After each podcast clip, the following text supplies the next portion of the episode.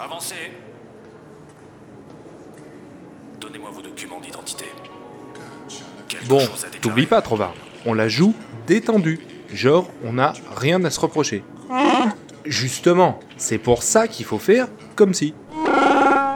T'es pas un grand optimiste, toi, pas vrai? Suivant. Franchement, après toutes ces années à barouder ensemble, je pensais que tu serais un petit peu plus euh, dans l'assurance, quoi. Mais si, voyons. Ils contrôlent pas le dixième des gens qui passent. Faut pas que ça tombe sur nous, c'est tout.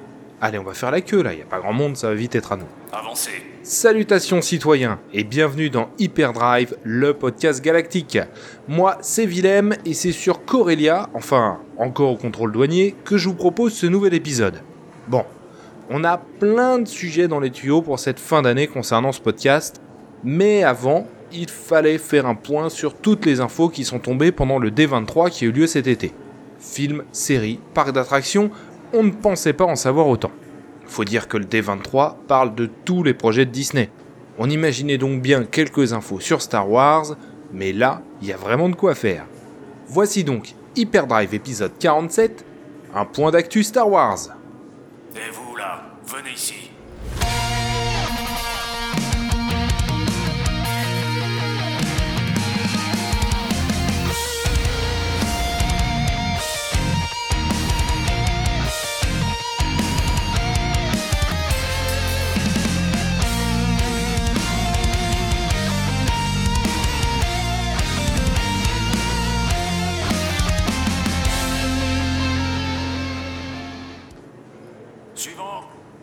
C'est bientôt à nous. Ça va assez vite en fait.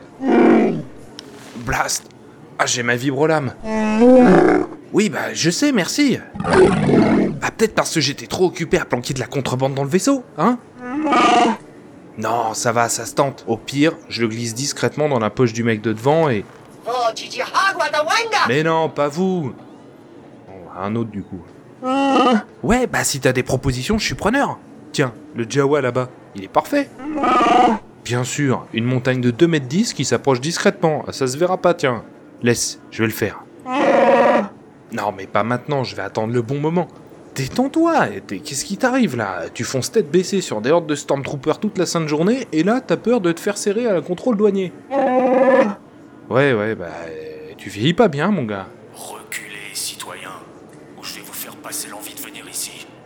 La D23, le grand rassemblement des amateurs Disney créé en 2009 par Bob Iger, s'est terminé il y a peu, et Star Wars était en bonne place concernant les annonces effectuées. Rise of Skywalker, The Mandalorian, Star Wars Galaxy's Age et j'en passe, il y a beaucoup de choses qui ont été présentées, et il est temps de faire un point sur tout ça. Entrons directement dans le vif du sujet avec un nouvel aperçu de Star Wars épisode 9 Rise of Skywalker. C'est une vidéo assez étrange d'ailleurs. Pas vraiment un teaser, pas une bande-annonce pour autant, elle a été présentée comme un special look. Bref, on a le cul entre deux chaises. Et pour preuve, sur les deux minutes et des poussières que dure la vidéo, la moitié sera une compilation d'images de la trilogie originale, puis de la prélogie. Pourquoi dans ce sens d'ailleurs? Bonne question. En fond sonore, nous entendons la voix de Luke disant Nous t'avons transmis tout ce que nous savons, mille générations vivent maintenant en toi. Mais il s'agit de ton combat. Bon, Passons sur les images des trilogies précédentes, qui sont très certainement un levier pour attirer les simples amateurs de la saga dans les salles, puisque Star Wars épisode 9 est présenté comme la conclusion des trois trilogies. Zéro pression. Ensuite, nous voyons une partie du nouveau casting, dans un désert très lumineux, avec un plan de foule visiblement en pleine festivité. On retrouve ensuite la princesse Leia, Carrie Fisher, dans un plan repris du Réveil de la Force, où le fond et la coiffure ont été changés numériquement, ce qui va vite m'énerver si la princesse est trop présente à l'écran, mais passons. Nous voyons ensuite une flotte de la résistance, qui s'est visiblement refaite une santé après les derniers Jedi, où pour mémoire ils étaient tellement peu nombreux qu'ils tenaient tous dans le Faucon Millennium. Donc euh, une trentaine de gus à tout casser. Bon, jusqu'ici rien de bien intéressant. Des environnements connus, désert et jungle encore, quand tout à coup intervient un plan présentant une large flotte de Star Destroyers dans un environnement orageux. Ces destroyers sont très reconnaissables et datent de l'ère de l'Empire Galactique, et non du Premier Ordre. Ces derniers peuvent donc appartenir autant au Premier Ordre qu'aux rebelles, enfin aux résistants, voire à une troisième faction qui pourrait débarrouler dans le film, tels que les vestiges de l'Empire par exemple. Mais cela soulève également de très nombreuses questions pour lesquelles nous n'avons aucun élément de réponse. Nous voyons ensuite Finn dans un vaisseau avec un nouveau personnage, Jana, puis C3PO dans ce qui semble être un atelier de réparation brinque-ballant. Seconde hype pour les fans, ce dernier a des capteurs rouges. Bon, il avait bien un bras rouge dans l'épisode 7 sans qu'on en sache plus dans les films, l'explication se trouvant dans le comics canon. Donc rien ne dit que ce soit signe d'un quelconque changement de camp de la part du droïde ou quoi que ce soit. D'ailleurs un droïde n'a pas de conscience en elle-même, il ne peut donc pas changer de camp, techniquement, mais tout reste possible. Nous voyons ensuite un tir de laser rouge frappant le sol d'une planète, et là c'est intéressant. Car si les destroyers de l'Empire qu'on voit précédemment tirent des lasers verts, eh, ces derniers semblent avoir été modifiés avec de gros canons supplémentaires positionnés sur le ventre. Or, on a déjà vu dans Feu l'univers étendu ce genre de choses. Espérons simplement qu'il ne s'agisse pas encore d'une nouvelle super arme, s'en ferait une par film dans cette postlogie, après la base Starkiller puis le Dreadnought. Ensuite, dans ce teaser, retour dans la jungle avec Rey qui semble s'entraîner au sabre laser, puis Kylo Ren sur une planète où semble se trouver la même tempête que dans le ciel présentant la flotte de destroyers qui marche devant lui en allumant son sabre laser. Avancez. On entend alors la voix de Palpatine annoncer Ton périple s'achève ici, pendant une scène de combat entre lui et Rey sur un morceau de carcasse métallique planté dans une mer écumeuse. Enfin, le plan qui a séché tout le monde, Rey portant une capuche noire et tenant un sabre laser rouge à double lame qui se déplie. C'est pas vous sur la photo là Ouais. De toute façon, vous les vous avez tous la même tête. Bon, allez-y. Et voilà, bien évidemment, tout ceci génère des dizaines de théories circulant déjà sur les internets, plus farfelues les unes que les autres, et autant de liens vers Feu l'univers étendu, alignant tous les éléments existants permettant de donner une explication possible à tout ça. Bien évidemment, j'ai les miennes. Commençons avec la Dark Ray telle qu'elle est surnommée. Pour certains, c'est un clone, voire un clone de l'empereur. Bon, j'y crois moyen dans le sens où un clone est une copie génétique parfaite. Suivant. Rey pourrait être cloné, une base génétique mise de côté par l'empereur avant sa mort pour monter rapidement une armée ou je ne sais quoi. Rey serait alors un clone activé qui aurait été enlevé et déposé en sécurité quelque part. Pourquoi pas Mais l'empereur a été développé dans l'univers comme quelqu'un de très conservateur et raciste, donc le choix d'une femme pour monter sa nouvelle armée me paraît peu probable, tout du moins si on essaye de respecter à peu près les codes qui ont été installés jusque-là. Mais ces aspects de sa personnalité ont surtout été développés dans l'univers étendu et sont simplement suggérés dans les films. Il est donc possible de mettre tout ça de côté au profit d'une intrigue plus dans l'air du temps. Mais personnellement, lorsque je vois ce plan, je trouve que Rey ne fait pas vraiment site entraîné par un dark quelque chose. Elle est physiquement strictement la même, n'a pas les yeux rouges ni rien. Elle a peut-être tout simplement trouvé un sabre et une tenue. Le combat qu'on voit au bord de l'eau serait alors le premier, où Rey pourrait perdre son sabre et en trouvera alors un autre. Nous aurions alors un combat final avec deux sabres rouges, en réponse à celui de la revanche des Sith, où il s'agit de deux sabres bleus, mais je suis certainement en train de m'emballer. Je veux pas le savoir. Avancez. La théorie issue de l'univers étendu que je trouve intéressante, c'est l'idée que Rey était une Sith à la solde de Snoke ou de Palpatine et que sa mémoire ait été effacée. Ça c'est déjà vu, c'est même le grand cliffhanger du jeu vidéo Knights of the Old Republic, et ça expliquerait pourquoi le personnage de Rey semble développer de nouvelles capacités liées à la force en fonction des situations et de manière complètement instinctive, sans formation. Bref, ça pourrait fonctionner, mais c'est sans doute un peu trop alambiqué pour les scénaristes. Au final, l'explication la plus simple reste qu'il s'agit d'une vision. Et s'il n'y a pas eu de confirmation officielle, une déclaration parle de la vision de Darkrai mais de la vision des spectateurs découvrant le teaser, ça reste le plus crédible. Peut-être qu'il s'agit d'une épreuve que passera Rey pour affronter le côté obscur de la force comme Luke l'a fait sur Dagobah. Dans tous les cas, qu'il s'agisse d'une vision ou d'une épreuve liée au côté obscur, je ne vois pas pourquoi cette vision ou le côté obscur montrerait un sabre laser aussi complexe. Ce n'est qu'un détail dans l'absolu. Un simple sabre avec une lame rouge suffirait, d'autant plus qu'on a déjà vu un sabre similaire dans la série The Clone Wars, il me semble. Concernant la fameuse flotte de destroyers, tout amateur de l'univers étendu pense à la flotte Katana. S'agit à l'origine d'une flotte de la République perdue, puis retrouvée au moment où la Nouvelle République en avait le plus besoin. On pourrait donc penser à quelque chose de similaire qui sauverait la mise des résistants. Bon, ce serait pas la première fois que l'univers Legends sert de levier pour le nouvel univers canon. tous les films sortis sous Disney s'en sont inspirés, des Death Troopers de Rogue One aux mines de Kessel de Solo. Donc rien de nouveau ici. Mais ce plan n'est pas non plus sans rappeler l'attaque des clones et sa fameuse scène lançant la guerre des clones, montrant des centaines de destroyers quittant une planète pour partir combattre les séparatistes. Le clone reste donc une très bonne piste. Enfin, cela pourrait être une armée préparée en secret par l'empereur, qui sera présent dans le film comme cela a été confirmé. Mais pourquoi lever sa propre armée alors que le premier ordre est très clairement nostalgique de cet empire? Autant débouler, asservir Snook et prendre sa place. Bref, nous ne savons strictement rien de plus suite à ce teaser, et toutes ces théories sont un peu brinque-ballantes, je le reconnais, et c'est bien normal. Le teaser vise simplement à attirer l'attention du public sur un film à venir en attendant une bande-annonce. On ouvre beaucoup de portes, surtout si on ajoute à cela le premier teaser sorti il y a quelques mois. Donnez-moi vos documents d'identité. Mon esprit un peu puriste me fait poser tout de même quelques questions. Pourquoi retrouve-t-on des débris colossaux de l'étoile de la mort alors que cette dernière s'est quasi vaporisée à la fin du retour du Jedi? Pourquoi les mêmes environnements de jungle et de désert que dans les films précédents D'autant plus qu'il a été confirmé que la planète désertique affichée dans ce teaser est une nouvelle planète. Quel intérêt de créer une énième planète désertique après Tatooine, Jakku et Jeddah? Au final, la seule planète originale proposée pour le moment dans cette postlogie s'est avérée être Crate, qui reste une planète très proche de Hoth, avec du sel à la place de la glace et des marcheurs face à des rebelles dans une tranchée. Mais, à nouveau, ne jugeons pas Star Wars 9 sur un simple teaser qui ne présente qu'une minute particulièrement hachée. Une dernière me taraude tout de même, pourquoi se fixer comme objectif de conclure l'intégralité de la saga? Surtout quand on sait qu'une nouvelle trilogie est déjà dans les tuyaux. L'épisode 9 pourrait se contenter de boucler la postlogie, ce sera déjà un sacré défi étant donné le virage à 180 degrés pris par l'épisode 8.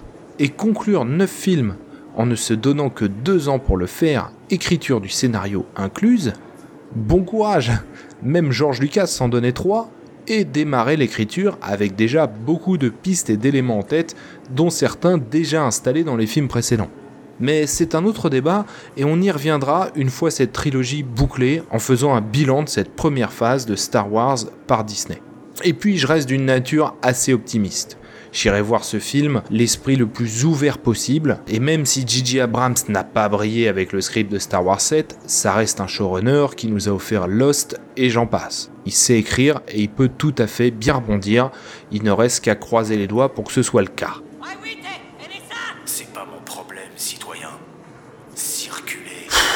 C'est long, Blast On aurait dû payer le passeur, en fait. Ouais, bah c'était 3000 crédits, hein. Excuse-moi de pas dilapider nos ressources. Eh, on sait pas encore faire arrêter, hein. Pour l'instant, on gagne de l'argent. Faites-moi voir vos documents d'identité. Il se passe autre chose de particulier sur cet épisode 9. Il y a un nombre de fuites assez considérable concernant le scénario de ce film. Alors oui, des fausses fuites ont toujours circulé concernant les films Star Wars. Je me souviens en avoir lu un ou deux concernant l'épisode 8 qui s'était avéré complètement faux au final. Mais jamais ces récits n'avaient fait autant de bruit que ceux qui ont été leakés là pour l'épisode 9. Et jamais ils n'ont été aussi sérieusement relayés par les médias spécialisés. L'un d'eux vient tout de même de Making Star Wars, une référence parmi les médias Star Wars américains. Ils engagent leur réputation sur ce leak, ce qui m'intrigue pas mal du coup. Autre fait intéressant, les différentes versions qui circulent ont toutes une structure globale commune. Seuls les dénouements changent. Les sources sont effectivement considérées comme sérieuses, mais peut-on parler de leak, de réelle fuite pour autant? Le scénario de Star Wars 9 est super confidentiel et les enjeux financiers qui sont derrière sont colossaux. Je serais franchement surpris que celle-là ait réussi à fuiter. On le saura bien assez tôt, évidemment. Bon, je vais pas développer ces scénarios ici parce que vous avez sans doute pas envie d'être spoilé. N'hésitez pas à faire une recherche si ça vous intéresse, vous trouverez toutes ces informations très facilement. À tel point qu'on commence à se demander sur les internets si ce n'est pas la volonté de Disney et de Lucasfilm. Mais bon, allons plutôt faire un tour du côté de la SVOD. Disney ⁇ la future plateforme vidéo de Disney et concurrent très clairement affiché de Netflix, est la nouvelle grande priorité du groupe tous les projets cinéma de Lucasfilm ont tous été annulés au profit de séries qui seront sur la plateforme. Pour commencer, une annonce a été faite en grande pompe.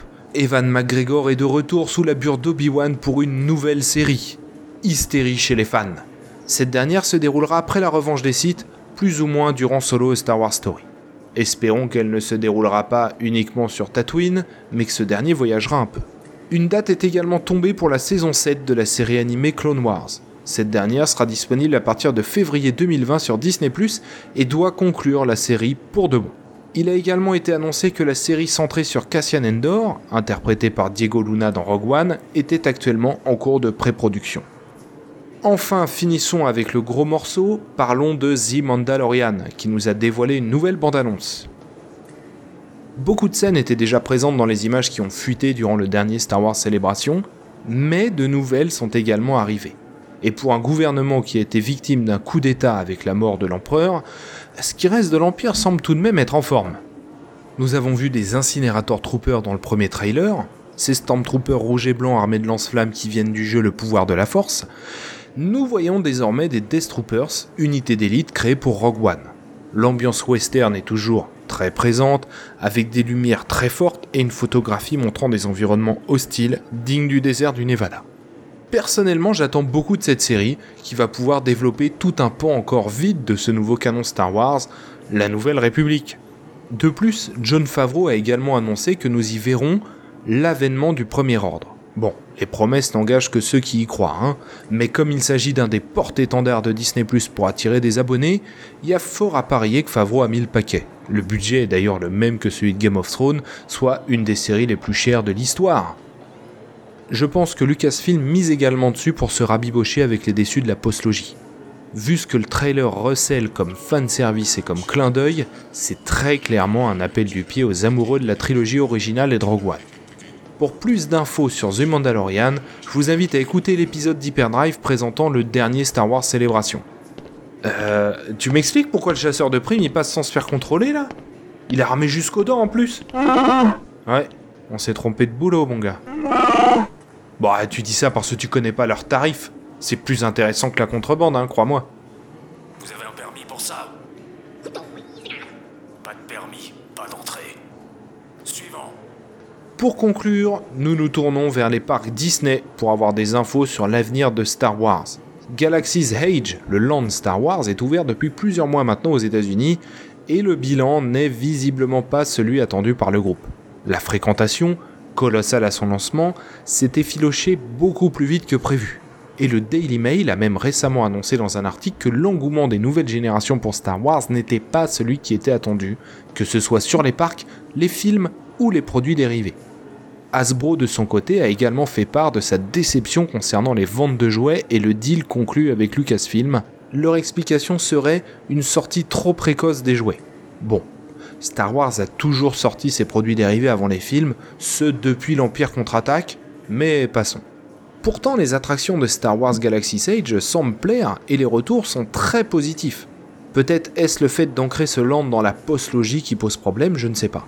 C'est en tout cas dans cette direction que se tournent les spécialistes des parcs. Il faut dire que le Premier Ordre et la Résistance sont deux factions dont on sait très peu de choses, même lorsqu'on a lu les romans et autres œuvres étendues qui y sont attachées. Alors, le fan lambda qui s'est contenté de voir les films ne risque pas d'en savoir beaucoup plus. Bref, d'après le Daily Mail, l'imaginaire développé autour de cette post-logie ne galvaniserait pas les masses de fans de trilogies précédentes et ne semble pas non plus créer de l'enthousiasme des nouvelles. Nous sommes donc un peu le cul entre deux chaises, d'autant plus que ce land Star Wars est étonnamment estampillé comme canon, ce qui veut dire que l'univers imaginaire qu'il présente alimente celui des films. Mais ce n'est pas la question qui nous intéresse ici. Ce qui nous intéresse, c'est le fameux hôtel Star Wars pour lequel des infos supplémentaires ont été dévoilées. Son nom est désormais connu, Star Wars Galactic Star Cruiser. Pour mémoire, il s'agit d'un hôtel vous immergeant dans l'univers de la saga. Vous dormirez donc dans un vaisseau et ce dernier a désormais un nom, l'Alcyon. Son design est assez proche du Tantive 4, en plus gros et un peu plus moderne. Les séjours dureront au minimum deux jours et deux nuits. Vous arriverez via un launchpod, une capsule qui vous transportera dans le vaisseau avec des écrans à l'intérieur en guise de fenêtre, vous permettant de démarrer votre immersion et de voir le trajet vous amenant de la planète au vaisseau. Toutes les vitres de l'hôtel donneront vue sur l'espace. Il s'agira donc d'écrans et les clients pourront choisir un type de personnage à incarner avec les vêtements assortis. Il y aura beaucoup d'activités différentes à faire à bord, chacune faisant évoluer votre histoire et votre personnage, ce qui aurait un impact sur les interactions qu'auront les autres personnages avec vous, notamment les cast members du parc. C'est d'une ambition jamais vue qui pourrait même créer des déceptions si le résultat n'était pas à la hauteur. Mais les Américains, particulièrement pour leur parc d'attractions, ne font pas les choses à moitié. D'ailleurs, des tarifs ont été dévoilés, mais sans confirmation. J'ai personnellement lu 3000 dollars par personne avec des tarifs dégressifs pour les séjours à plusieurs. C'est particulièrement élevé, mais tout ceci doit être officialisé avant d'hurler au scandale. Et voilà, citoyens, nous avons fait un bon topo sur l'actualité récente autour de la franchise Star Wars. Les choses évoluent constamment et tous les jours. Ce sont celles que j'ai au moment où j'enregistre cet épisode. Il ne reste donc plus qu'à patienter quelques mois avant de se mettre du contenu sous la dent avec The Mandalorian et le jeu Star Wars Fallen Jedi Order qui sortiront à peu près en même temps. Voilà ce qui conclut cet épisode d'Hyperdrive, le podcast galactique. Merci pour votre téléchargement. N'hésitez pas à nous suivre sur Facebook et Twitter. D'ailleurs, si c'est le cas, vous avez déjà eu quelques infos concernant notre fiction audio Star Wars Les Chroniques Galactiques. Ça y est, la saison 2 a une date. Elle sortira en février 2020. Et en attendant, nous vous proposerons un épisode hors série Horror Show qui sortira le 31 octobre. Enfin, l'épisode 50 du podcast Hyperdrive arrive à grands pas et on va en profiter pour répondre à toutes vos questions, qu'elles concernent Hyperdrive, les Chroniques Galactiques ou Star Wars, ses films, sa franchise, son univers étendu, etc. etc. Alors n'hésitez pas à nous les envoyer via les réseaux sociaux ou le site hyperdrive.fr. Que la force soit avec vous. À très bientôt. Ah, enfin, ça va être à nous. Ah bah non, non, je l'ai encore ma vibrolame. Oui, bah excuse-moi, j'étais occupé, euh, j'ai pu penser, voilà, ça arrive à tout le monde, hein. Relax, relax, là c'est sûr on va se faire embarquer. Écoute, ce que je te propose, tu vas le voir, tu lui parles, et pendant ce temps-là, je me faufile. Arrête, ça s'appelle une diversion, c'est vieux comme le monde. Allez, vas-y, fais-le Suivant. Tu vas assurer, Trovarne